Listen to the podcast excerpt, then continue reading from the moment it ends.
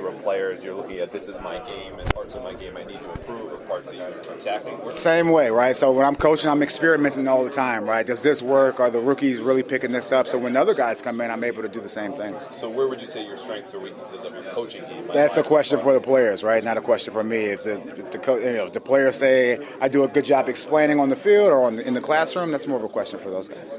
Was this something that you always envisioned yourself getting into, being on the coaching side, the other side of it? Uh, you know, I've always had an itch to get back into it, to get back around the guys. Uh, it's, it's been going well. I wouldn't say it's something I've always thought about. I always thought about playing football as a, as a kid, right? And now it's uh, I have a whistle now, so it's good.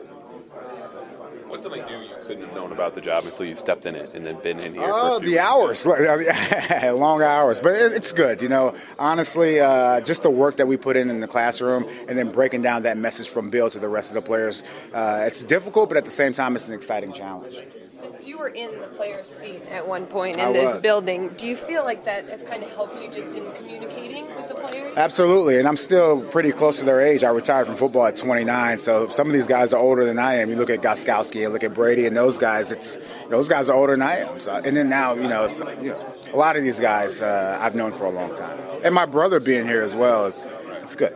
How different is the system and the playbook from the last time you picked it up as a player? Uh, you know, the, the lingo is different. At the same time, the scheme is still pretty much the same. Uh, you know, this is a game plan defense, right? They change each and every week, so everyone's in the same boat as far as learning a defense. Perfect. All right, thanks, guys.